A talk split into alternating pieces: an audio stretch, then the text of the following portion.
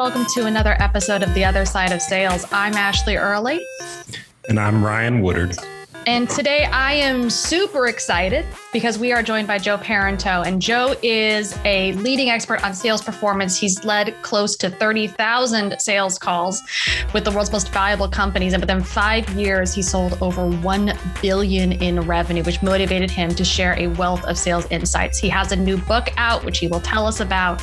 But I'm also really excited to have Joe on because Joe brings a couple unique perspectives that we haven't had on other side of sales yet that I'm really excited to share with you because Joe is a member of the Little Shell tribe.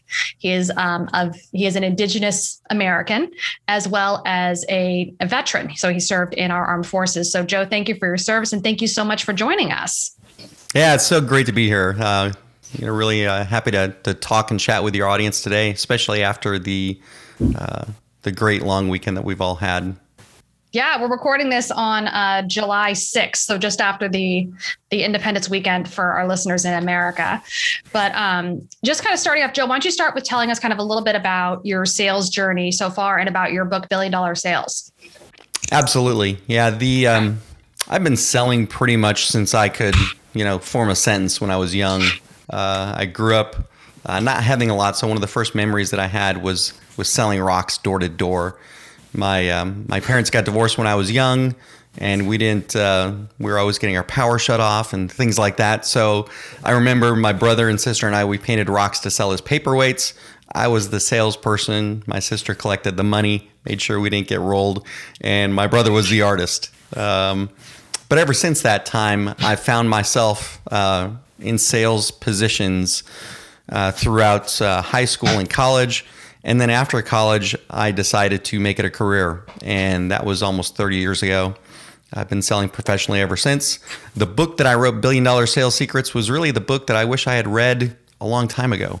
Uh, so I packed everything that I could to help people who are professional sellers accidental sellers, people who find themselves due to COVID in a selling situation now, or maybe you're changing careers and you just want some tips on how to be better prepared to sell yourself in the future. Uh, so these are all people that I wrote the book for. That's awesome. So I kind of I, I, mentioned at the top you've got this really unique background in that you are, and we asked this actually. I asked this kind of before we started recording. I'd love to ask it again. Um, with in 2020 with the black lives matter movement there was a big discussion around how do we refer to the black or african american community in the united states. There's still a lot of i think confusion around native americans or indigenous peoples in most of the world. And I asked you how exactly did you want to be addressed? And I'd love for you, if you wouldn't mind sharing with our listeners exactly kind of what your preferred how you prefer to be how you prefer your heritage to be referred to because sometimes it's nice just to have kind of you know no stupid questions sort of stuff we need things spelled out simply for us so yeah this is not a stupid question at all it's really it's something that's complex even for people you know of indigeneity um, to to figure out how to refer to ourselves indigenous is something that is global it works well no matter where you're at um, amongst members of my tribe, we would tend to refer to each other as American Indian because that's what our our tribal, you know, documents were written up as, especially different treaties. So a lot of times you'll hear people refer to each other as, as American Indians. Uh, Native Americans, you know, if you're in the Americas, you know, in, in the United States, that's a popular uh, way to refer to yourself. However, Native Hawaiians refer to themselves as Native Hawaiians and Native Alaskans as Native Alaskans. Uh, and many in my family are also um, Métis, which is uh, which is a blend of French and Indigenous. Uh, uh everyone in the Little Shell tribe in Montana, in northern Montana, close to the to the Canadian border, is Métis, but not every Métis is a Little Shell member, if that makes any sense. so there's lots of different uh, areas of complexity here, um, but I'd say you know you can't go wrong by Indigenous. Right on. Uh, with you know trying to uh, even just get the vernacular correct for uh, not just Native Americans, but African Americans as well. How do you feel you've been able to balance your authenticity as a Native American in the sales culture and be able to use it to thrive to write a book and do all these great things in sales? You know, it's really tough because people don't look at me and you know, one of the one of the challenges that I've had is they don't look at me and see that I've had my feet in two different cultures. Uh, they look at me and they say, "Oh, you know, he's kind of white suburban." Um, but there is an interesting concept when you think about people with you know indigenous background. You know, if you look at just people in um, you know people we know, I'll just take you know Elizabeth Warren, Jason Momoa, Keanu Reeves, Sam Bradford. You know, some popular people, and Lori uh, Postowski. You know, who's the first person to die in combat uh, in you know of Native American descent. So if you take historical claims, you know, everyone's in the boat. You know, everyone's kind of you know got a you know got a claim to historical roots. But then you put in cultural, um, and Elizabeth Warren falls out. Uh, Keanu Reeves uh, stays in the boat. Lori stays in the boat. Jason Momoa gets you know gets out, and and then the the last one is is having that uh, legal uh, representation and and what that means is that people uh, are tracked by the Bureau of Indian Affairs uh, based on blood quantum, and blood quantum is something that no other ethnic group in the world has hap- has you know tracking like this the way we do. And the blood quantum system was actually designed to eliminate blood quantum in indigenous people. It wasn't designed to be a source of pride. It was designed to say, hey, let's water down the bloodline until there's none.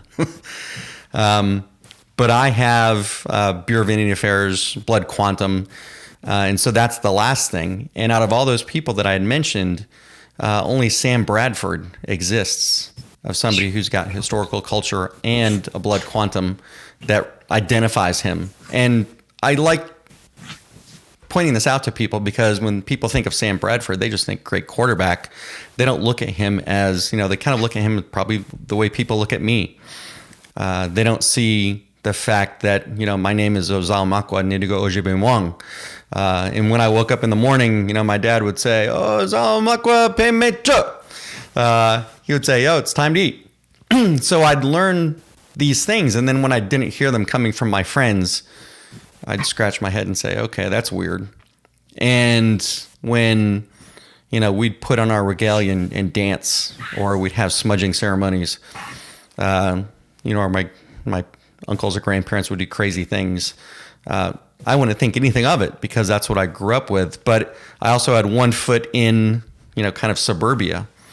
So I have this real interesting uh, cultural, you know, um, bilateral experience um, to where when I go to Montana, you know, everyone wears a lot more flannel, cowboy hats, uh, and they talk a little differently. They will talk with a little slower and there's a certain certain way you know my relatives talk.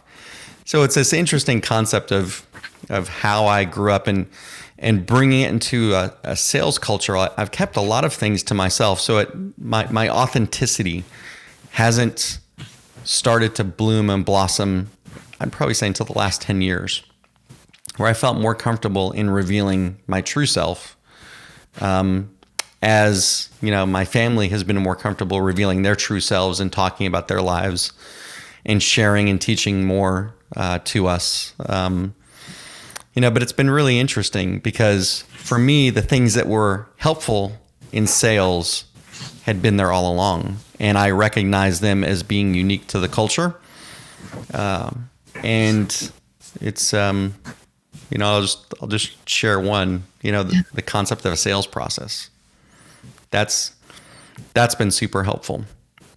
So if you're wondering, okay, what's what's indigenous culture have to do with sales process? And it's everything in uh, a lot of indigenous cultures. Uh, we have a circular reference to time, and we don't feel that you know there's this linearity of of a progression. So in a sales process, you have a start and a beginning. You know, you have a close date when you close the sale, and you have a start. But I've always felt that whenever I get to the end of the sale, you're actually creating something new as a result of that.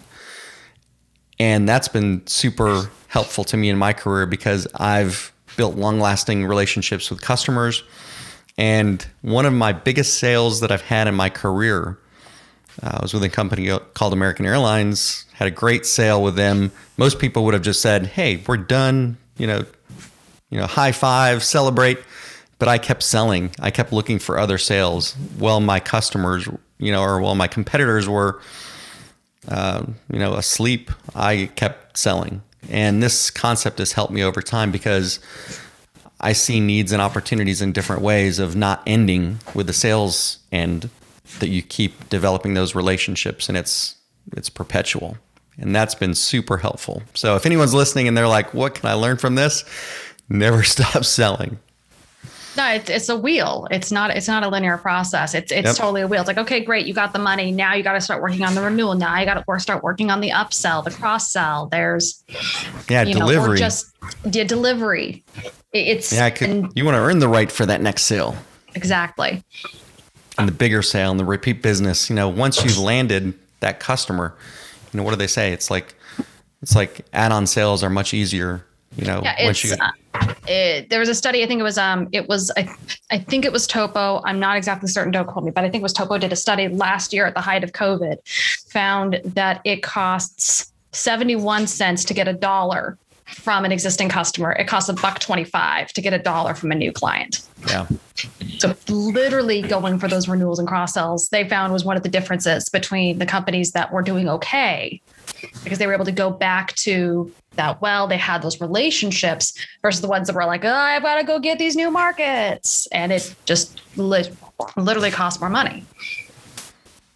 Yeah, it's so good. And in COVID, you know, empathy yeah. reign, reigns supreme because you had to know your customers well because if you didn't, you'd never get to the real cause and root of what they were struggling with. Um, I had customers crying on the phone with me, telling me, you know, hey, I don't know what we're going to do. And it's, um, they don't do that unless you have a certain amount of familiarity and, and, and rapport built. So how did how did you build that rapport? Because that is something I think everyone knows you do. Everyone knows you need empathy, but there's an authenticity and a, a genuineness that can be hard to do, especially if you're under the gun for your quota. So how do, how do you build those? Like, how do you build for that long term while still making sure you you make you pay your bills every month? I love this because it's um it's something that I've seen in a lot of people who I've coached over this period of time. Yeah everyone who is afraid to to jump into the sales arena said, you know, the, the reason that they say they don't want to be in sales is, is number one, the quota. I don't want to be attached to a quota. Or, and when you start talking to them, like, well, what other metrics do you have to to manage your performance in your job right now? Most people have a quota. They just don't acknowledge it. You know, they have metrics or something that they're being, you know, asked to attain. So the um, the paranoia though in and this gets into like scarcity mentality. Uh, this is a hard thing to, to break out of from a Native American standpoint. Growing up with nothing, I had the scarcity mentality, and you always think that you're never going to have enough. There's never going to be enough. I'm always going to be fighting for this little crumb, and that's a form of of focusing on that quota. One thing that I realized in my sales career is I always chased bigger and bigger quotas. I asked for jobs and responsibility to give me a bigger quota. And then I had a job where my quota, they actually gave it to me. like, hey, your quota this year is $320 million. And it's like, you know, you're talking about, you know, $3 million a day uh, to, to land that as your, I mean, I'm not talking about running a team. I'm talking about one, one person myself. That was my actual quota.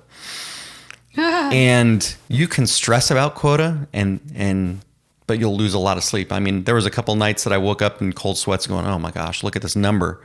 But if you focus on the number, that's what will paralyze you. If you focus on your customer, if you focus on the problems that are out there and solving those big problems and solving them at scale, you focus on that, you'll be fine. And I run into this with all types of salespeople that I coach. They'll you want to you want to do the mental math on the number, but once you get the number down and you have a logical you know path to you know and plan to go forward, then you focus on your customer, uh, and you'll be in much better shape.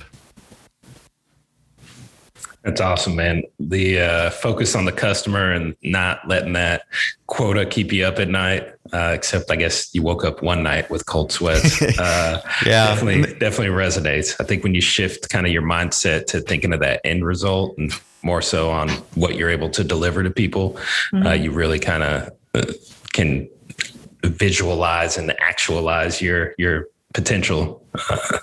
yeah, there's um, there's a, I'm smiling because there's somebody I'm I'm picturing in my head who I had a conversation with him and he would look at his numbers every single day and he's like, "Oh my gosh, the numbers aren't changing," you know. Um, and I'm like, "Well, you're spending. You know, I've talked to you multiple times, but the time that you're spending looking at your numbers every single day, habitually, like two or three times a day, you could be spending with your customers. And if you're not spending that time with them, who else is?"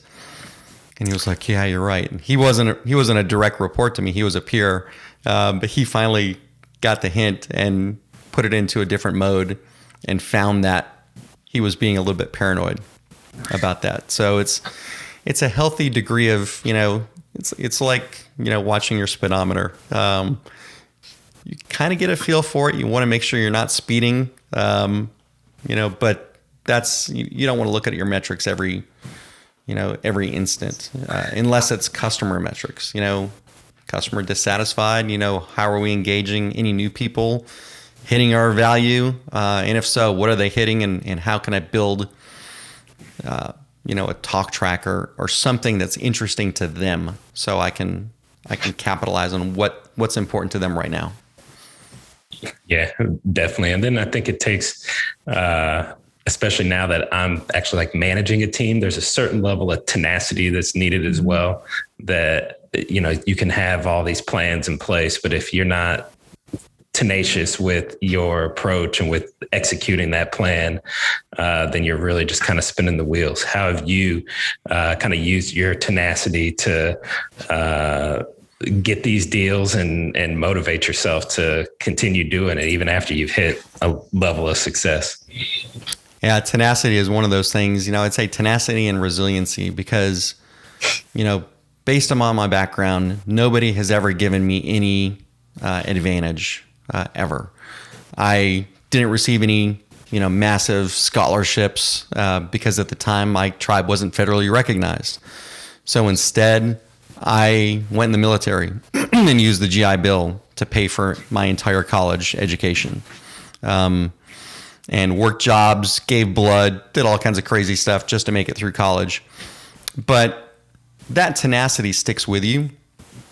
And mm-hmm. being tenacious for for sales and customers i think is is is part of part of how i grew up part of my work ethic of you know having to work a little harder. There was never anyone in my family who told me to go to college. I was the first person to go to college. I had to read all the applications and figure it out myself. There was no counselor saying go to college. They didn't expect it from me they I was I was the person they wrote off and and still, you know, in my sales career, I'm the person who no one sees coming, which I love playing that role. I love it because when people are discounting you or disregarding you, uh, and for people out there in your audience who might be in this position now, use that as a badge of honor. Mm-hmm. Use that as your advantage to show them you know, that you can be so much more. And if you're inquisitive and curious uh, and you care about, you know, other people and customers, you're going to go really far in sales because so many people are out there trying to be contrived and they're out there for, you know, the dollar. Uh, and if you really focus on what are you trying to do to help people, uh, you'll be good. And, and, and that tenacity, I think, comes from just years of, of having people you know, discount and disregard and say, oh, you can't do this. Well, great. Tell me I can't do something. That's the best motivation for me. you know, and I'll go after it and I'll show you just how, how much of a lion I am and, and, and you should have never discounted me. And I love that. That's, there's nothing sweeter uh, to me when you are able to be successful, when no one's in your corner cheering for you. And uh, there's just a sweet uh, sense of satisfaction uh, of doing that. Um, and it's proof positive to others that you can rise above their expectation for you.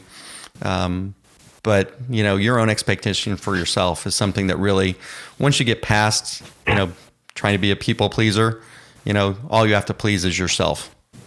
And it's just, you know, what do I want for my life? What do I want in my, you know, for my family?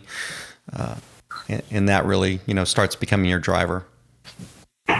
It's so true, and it's it's really there's a lot there. Um, it's it's really fascinating to me how you bring up kind of resiliency in that like do you want like I, I was anyone who if you've if you've ever if you have ever found yourself in a position where someone tells you you can't do something and you're like watch this where the snort is probably a swear word um yep. sales will do well with you will probably do well in sales um definitely see that and it a lot of it's just because of that. And I think too, especially now as social media gets bigger, and bigger and bigger, and social selling gets bigger and bigger. I think we're personally, I think we're going to see a correction in the next 12 to 24 months away from social media again, especially hmm. for mm. influencers and sellers, because you've got people who are tying their identity now to the content they're creating and generating instead of how they're helping their customers. And yes, you can help people with your content and stuff like that. I'm not discounting any of these things, but it's it's right. interesting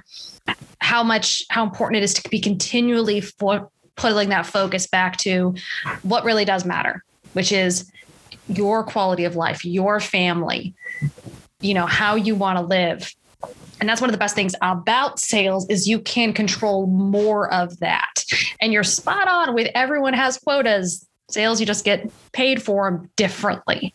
And it right. is just that it's different. Is it better if you're in a good company? Yes. Is it worse if you're in a bad company? Yeah it's worse. So it's it's an interesting balance to try and find but you you hit on something there with you know you mentioned kind of no one expected you to go to college. You but you went into the military and I've had this thing for a while. I've been very fortunate in my career to hire several people, several veterans, and work for several veterans. Um, and I'm always continually stumped why there aren't more veterans in sales because of, I think, when you look at the skills that the military teaches in terms of systems, in terms of organization, self discipline, self awareness, even a couple years in the military with those sort of skills I mean, that's basically everything you need for an entry level sales role, period, yep. with no additional training required. Um, I mean, it, it, somebody mentioned this recently and it kind of blew my mind. It's like we, we trust 18 year olds fresh out of high school with multi million dollar tanks. And you're telling me, Mr. Tech CEO, that you don't trust a 24 year old to call a C- call another CEO on your behalf? Like there's this really bizarre disconnect. And so I'm really curious as someone who served and now has this really success now has this successful career where you think that disconnect is if it's on both sides or if it's on one more than the other and how we can better support our veterans because we know there is a huge issue with this transition and making that transition from military to civilian life healthy yeah i feel like you know i I've got the trifecta sometimes when it comes to uh, you know these, these feelings of misunderstanding. Uh, a lot of commercial businesses don't understand you know veterans either. You know they definitely don't understand somebody who looks looks white and is Native American. And then when you throw in military, a lot of people don't understand people's military service and those skills that you get. Uh, when I was in the Air Force, we were flying over New York City and I was in a um, in a refueling tanker at the time, uh, and I got to lay in the boom uh, of this refueling tanker, which you're the, the, essentially the, the, plane geek in me is freaking out right now. Like that is one of the cooler things I've heard of someone actually doing. Sorry. Yeah, you're um, you know, and and that wasn't my job. I fixed you know air traffic control radar and navigational systems. I was just a passenger, but I got the cool. the boom operator let me lay down in that thing, and you're you're a moving gas tank. And everyone who was on that plane was under the age of 22. Sheesh. so the pilot, the co-pilot. That's both inspiring and terrifying at the same time. you know, and we're flying over New York City, and uh, and we refueled, you know, a whole team of of you know fighters the fighters came up. They were F-16s. They came up underneath us, you know, and most of I got out of the way and I, I, stood there and I took videos of it, and they were just like one by one. And you're like, okay, exactly what you said. You know, these are 18 year olds. You come in, you know, and you know, for people who went to college, they got out of OCS and they went to pilot school. And now they're flying a tanker loaded with fuel over New York City, one of the most populated areas, doing this very complex thing. That who's going to do that? You know, if you graduate high school, no one's going to give you that that level of responsibility, but the military does. Well, and, and let's, they do. Let's talk about that. I was like, why do they do that? Because I have theories on kind of how, why it works in the military and what corporate America does wrong when it comes to this sort of stuff. Yeah, I think that um, the military starts everyone from the same place. They expect that nobody knows what they're doing. So I just learned this. You know, we went through uh, some training at Microsoft that was. Um, situational leadership training by Ken Blanchard uh, Institute. They, mm-hmm. they, had some really good training, and and the, there's two dimensions here. There was um, uh, competence. You know, are you competent and are you confident? And the military assumes that nobody is confident and nobody's competent. And that's where they start everyone. They start everyone from that same level, no matter what your background is. They don't care. They don't care about your ethnicity. They don't care about your education. They don't care where you grew up or who you knew. They start you from square one and they teach you these things to make you confident and competent, both. and that's where the it. drill sergeant comes from, isn't it? Yep. It's okay. The drill sergeant's there if you've got confidence. No, no, no, no, no, no, no.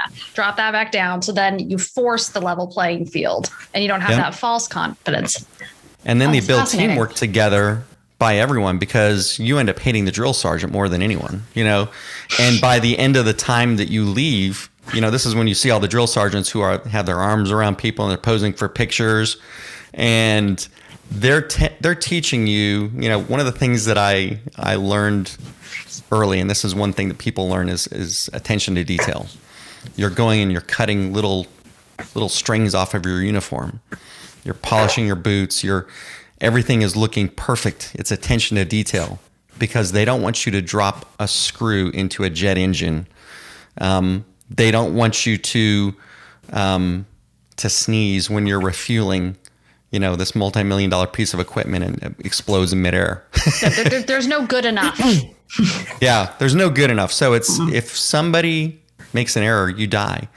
And what corporate America gets wrong is we we spend so much time on, oh, this person has this great pedigree. They must know this. Oh, they've been in sales before, so they've been in a, a sales superstar, so they're going to be a great sales leader. Hmm. yeah, no. Um, we know these things and we all laugh about them because we know that that's not necessarily the case. But uh, when it comes to, to veterans, you know, having gone down this path is repeatable. You know, once those can be repeated and, and corporate training programs should be more aligned to helping people you know to develop this way. And even internally you know developing people with certain skill sets who have had different types of experiences. You know i've always been an advocate for leveraging ai to mine your own talent pool. Don't rely on the good old boy or you know network to to give people promotions to the to the next level. Look and see what people have done. Hey have they had experience, you know, in um, uh, cultural, you know, cross cultural issues. Well, guess what? Everyone in the military, at least in the last, you know, 20 years, has. They probably served a tour in Iraq or Afghanistan. They've had to learn the things that they can and cannot do in country. And if they haven't served there, they probably have gone through some cultural sensitivity training to help them deal with other people of different cultures in the military. Well, isn't it uh, something like 80% of, of, of service members do at least six months abroad? Whereas yeah. at the same time, you look at the number, I think it's less than a third of Americans have a passport or something ridiculous like that. Yeah, it's speaking as speaking as the American who moved to Europe. well, um, and and we would be worldwide deployable in my job mm-hmm. anywhere in the world at a moment's notice. And so we got to, you know, we got to go everywhere. and I got to learn uh, an immense amount about different cultures, and that helps you in sales. That really helps you because when you meet people, you hear their names, you're like, oh, that sounds like a, you know, a French name, or that sounds like a German name, or a Spanish name, or you just you ask questions. And good sellers ask questions about everything and, and build rapport with people no matter where they come from. So you're right. It's um, it's a great place, and I think corporate America could recognize the the impact of those experiences and then put it into some of the you know how they look for talent and and and help inculcate that across their businesses. You want someone to lead a team in a high stress situation? Man, hmm. COVID, when COVID happened, uh, we all had all of our veterans get together on calls and we were like, yeah, we're built for this. You know, what are you talking about? We can, you know, this is, uh, we know what to do in a, in a stressful situation like this. And that's valuable because there was a lot of people who were turtling, you know, I'd say going mm-hmm. back in their shell and they didn't know what to do. They were freaked hit, out. Or hitting the panic button and burning themselves down in the process. Yep. And when I saw this thing coming, I saw it, you know, as early as December. Yeah. I started prepping. I started, you know, I don't don't confuse me as a prepper, crazy, you know, but I I started I started buying things that I thought I'd need, you know, canned goods and tuna fish and stuff like that. The, the same thing you do when you find out when you think, hey, a storm may hit us in a week or two. Yeah, a storm may hit us or something like that. Those are the things that now imagine in a business.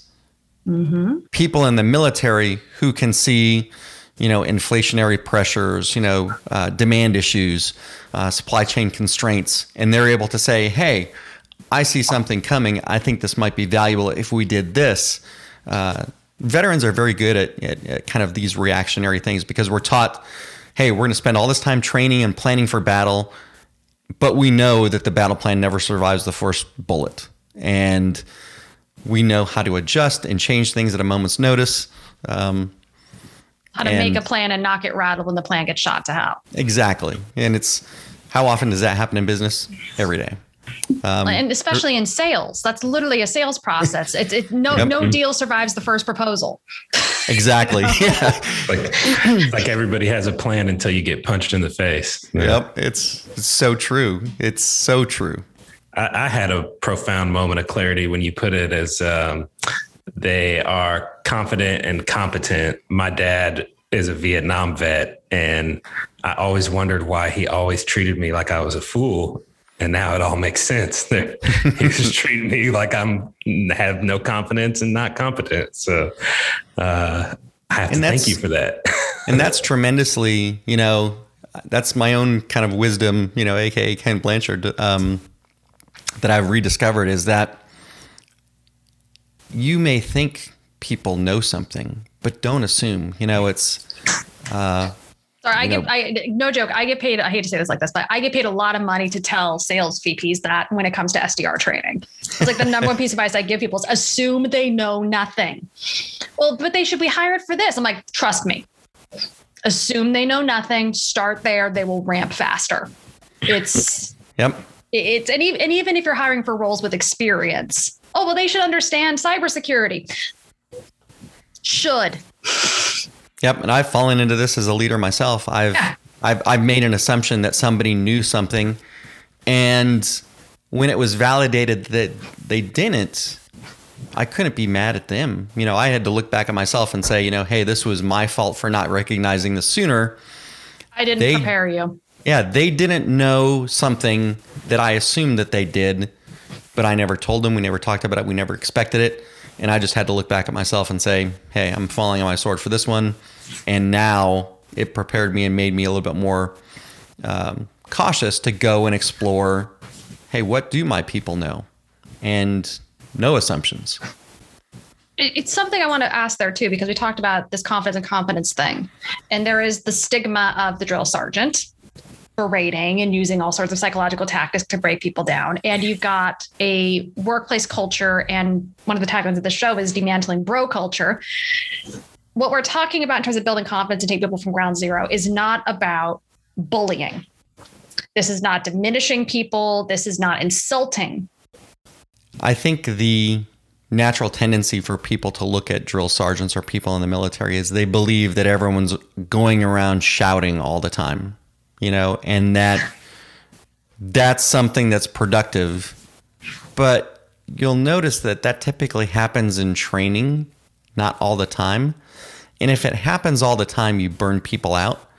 So there are leaders that I've worked underneath who have driven their organizations by fear. And it's a huge miss because guess what? You create, you, you sap confidence from people when you drive by fear. You, um, you take away from them becoming better and more. And, you know, it's people who just haven't been um, you know, they don't know that the reason why the military does that is to build camaraderie and teamwork and that they're so cohesive uh, that the things that they're yelling about are things that are life threatening. You know, they're uh, they don't compromise on certain things, but you can't go around being a bully and expect you to expect it to have great results. It it doesn't work. It's not it's not a wise thing to do. Um, you know, and it's, it's why people still do that. I, I don't know. I think I think I think the other thing that happens is people. Uh, I've seen people lead sales organizations by what they've seen on Boiler Room or The Wolf mm. of Wall hmm. Street, or uh, they watch popular culture and movies and they go, "Hey, I need to do this," you know, because this is what I saw sales is like. You know, this is my mental model of what I've seen a successful sales organization be. Yeah, it's funny you say that. Uh, I was a bartender in college, and one of the prerequisites from the owner was that you had to watch um, Roadhouse, but it's Patrick Swayze. Not, oh yeah, Patrick Swayze. They kind of have a similar look. But yeah, Patrick Swayze and Roadhouse. You had to watch Roadhouse to get hired. On, on yeah. how to run a bar. Like, yeah, this is a college bar. I'm sure we're just knocking people out left and right, and it was nothing like Roadhouse. It was. I did like. I graduated they had, from the. They had a line in that movie that I loved. It was like, "Hey, when people um, are bad, be nice and take it outside." and we're gonna be nice until we don't have to be nice anymore. Good old like terrible '80s movies. They were. I like that one though. That one was kind of cool because it was. Uh, you know, fun movies. You know, yeah. where are they? they now everything's there's CG. so many movies that try and make these statements instead of just you know entertaining with like straight out good stories of hey let's have a protagonist and an antagonist and um, you know and then happily ever after we figured it out Ashleigh it was roadhouse and it wasn't ah, Kurt Patrick Russell. Swayze. It was Patrick Swayze. I was say it's Swayze. Yeah. yeah. It was God. how to how to how to run the bar. Yeah. yeah okay, that, so that makes sense that. for yeah, that that uh, that sounds like a very similar, like stereotypical, but not anything. See, this nowadays it'd be like, go watch Coyote this is a college Ugly. bar too. Yeah, this is a college bar too. There's not a roadhouse. it wasn't like there was right. like, you know, yeah. gang, uh, biker gangs and drug cartels coming no, through. No, just a bunch of drug so frat forth. boys. Exactly. Yeah, exactly. exactly. It was good times though. Rock Chalk Jayhawk. yeah.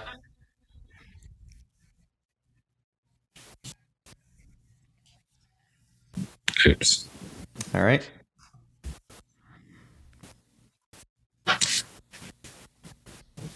Am I still frozen? Give it nope. a minute.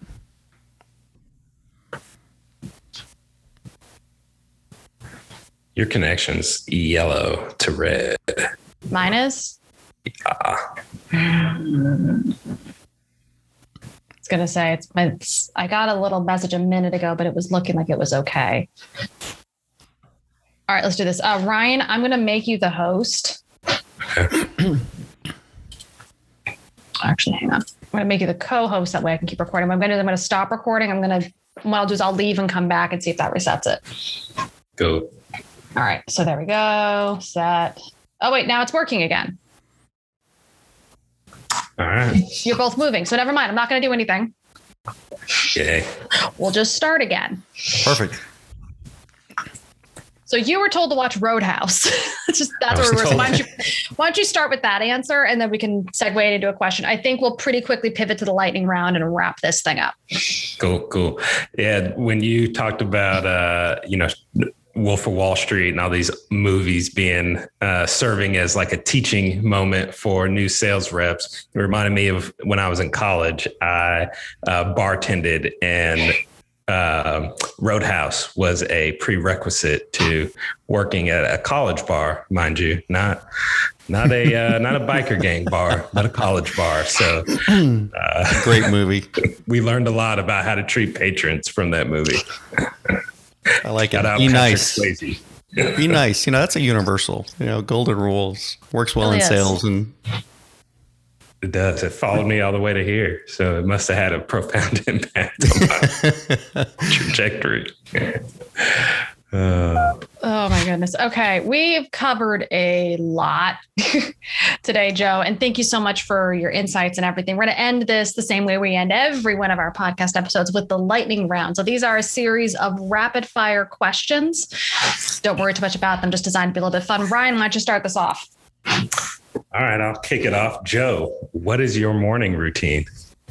Morning, typically get up around four uh, to four thirty and drink water. I have uh, usually do thirty two ounces as soon as I get up, and then I'll spend some time uh, doing some meditation and affirmations. Do a light workout, uh, and then eat my biggest meal of the day. I love breakfast. Nice. I love breakfast as well. All right, pick one person who's had a significant impact on your career. My uncle Bob, who's no longer with us, but he's um, he was in the military. He helped me uh, kind of navigate the military, uh, pursue a degree, um, you know, and uh, and really, you know, filled me with some entrepreneurial spirit and, and a desire to to do more in life. Shout them out. What's your uh, what's your pump up song? In the Air Tonight by Phil Collins. Oh, Starts man. off slow into a drum solo. yes. I hope my I hope my dad never watches this episode because he used to terrorize my sister and I with Phil Collins and Genesis in the morning. Like Saturday, we you know kids we'd want to sleep in until ten or nine, and he's up at like seven a.m. just jamming out to Phil Collins. I'm like, Dude. if you've never watched the music video, do it because when he comes out there on stage and then jumps up into the drum kit and goes.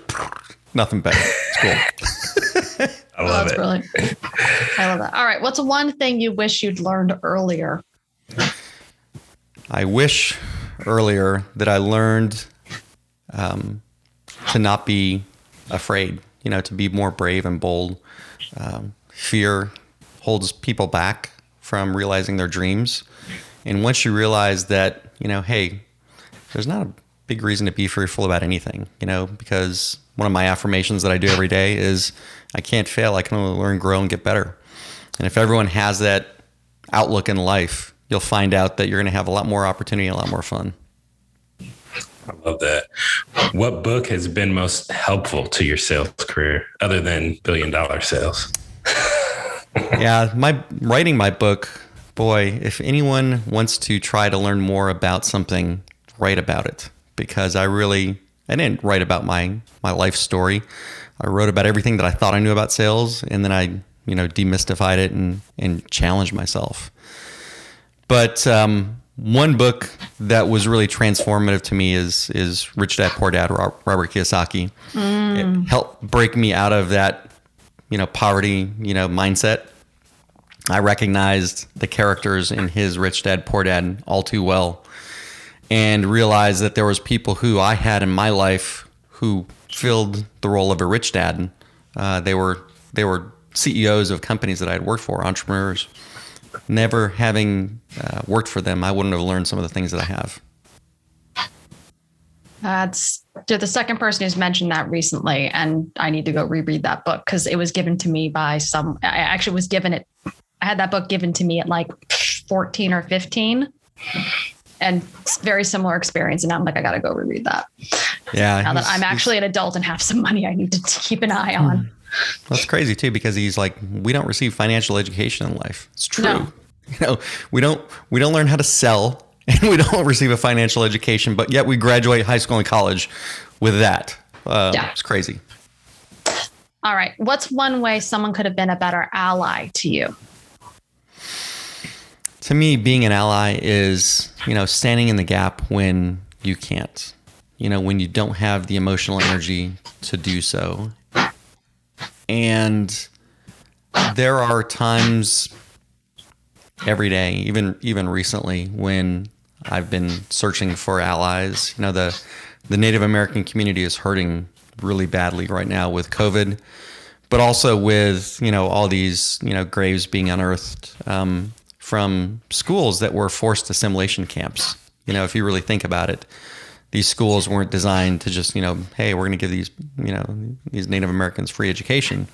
it was designed to take you know indigenous uh, teachings and ways of life out of people. So We'll During put some links like in the show notes to what Joe is referencing. If you're not familiar with this, please take a minute and look into it.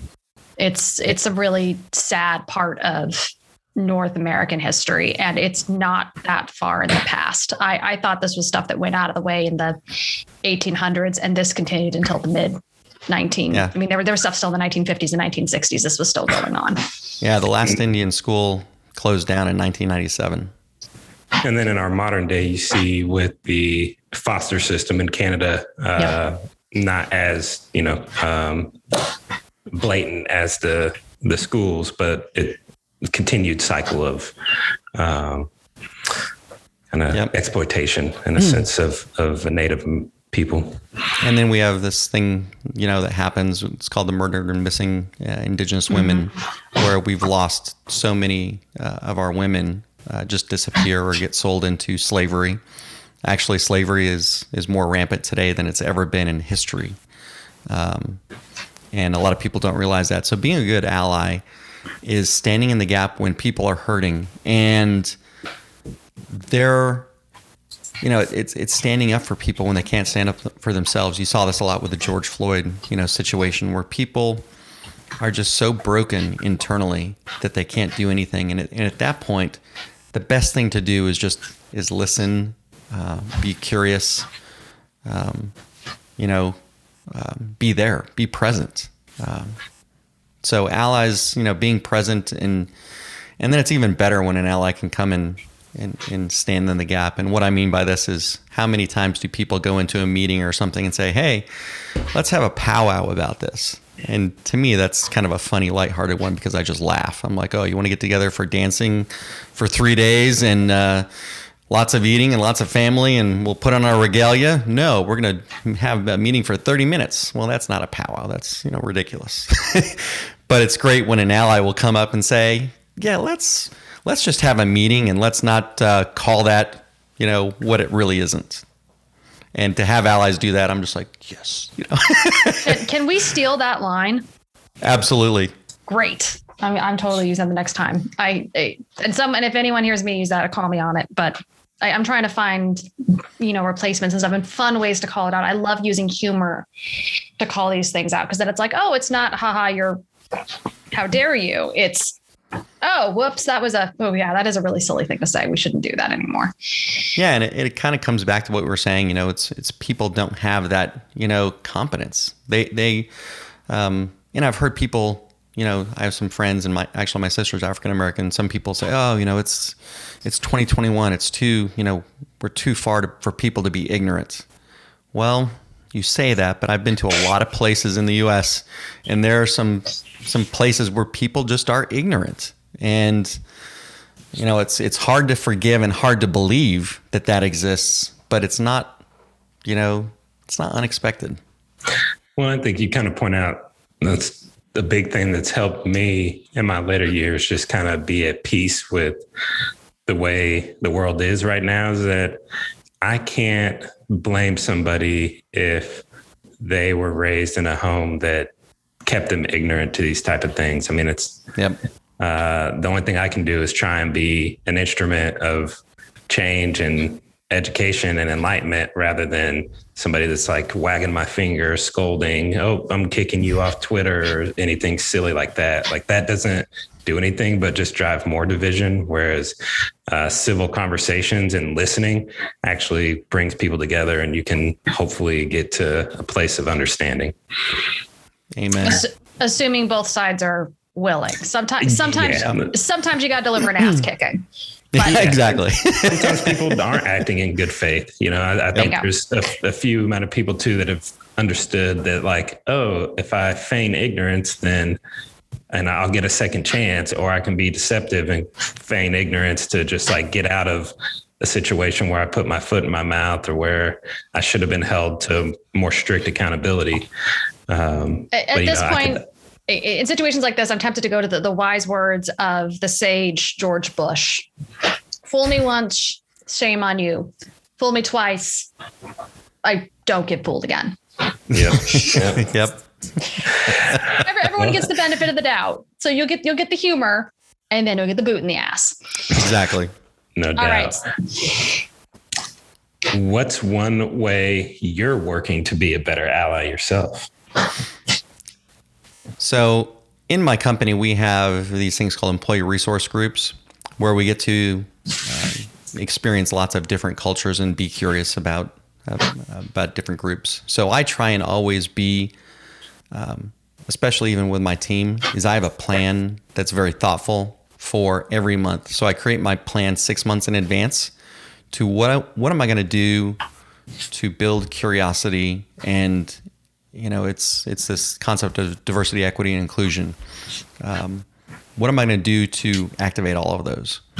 And that helps me more than anything because people say oh yeah i'm going to do this and this sounds like good but when you actually put pen to paper and say i'm making a plan uh, for every month of the next year for me to be a little bit more curious about others and to uh, because you know diversity is is is getting invited to the dance and inclusion is being asked to dance you know inequity is making sure everyone gets a chance to dance.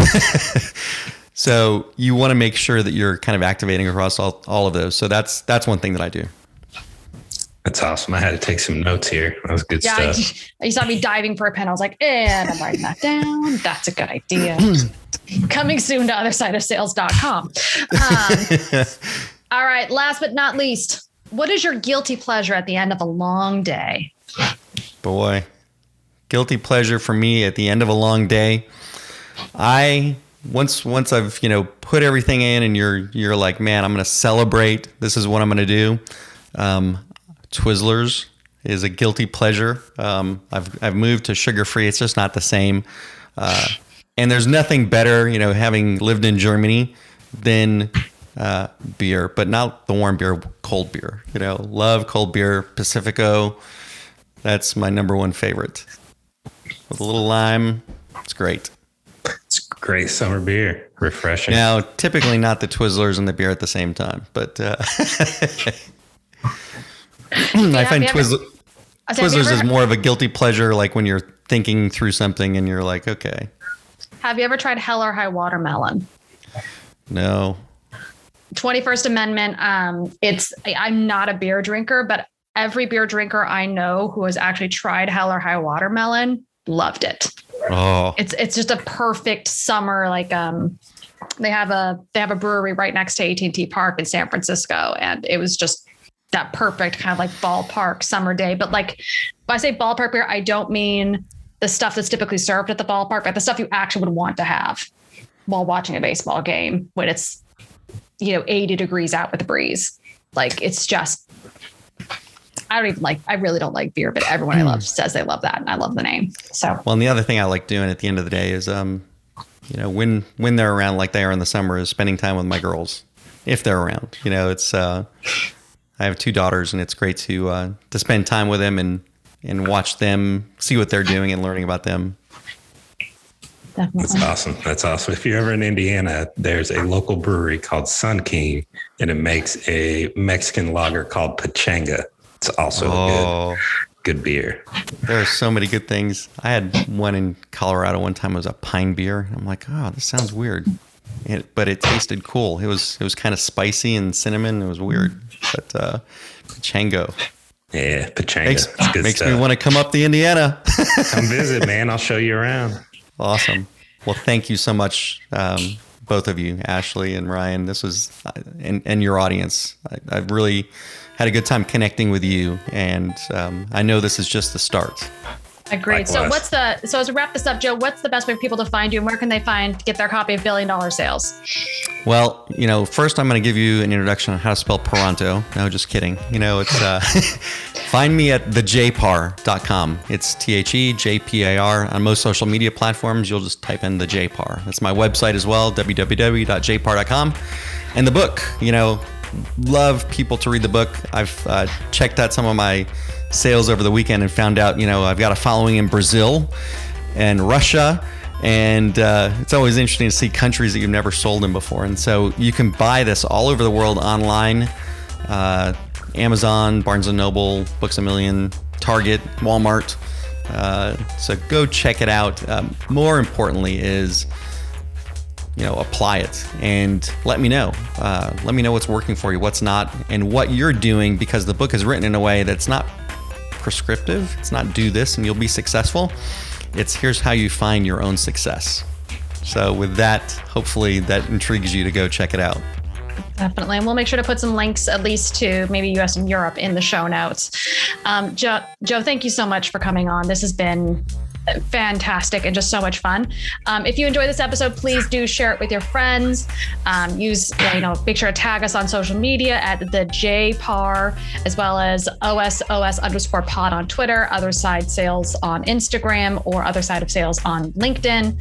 Um, also, please do, if you enjoy this, take a moment and leave a review on your podcast catcher of choice or on YouTube. It really helps with uh, increase the visibility we get more people listening to these incredible stories and introducing more people to wonderful, amazing sales pros like Joe.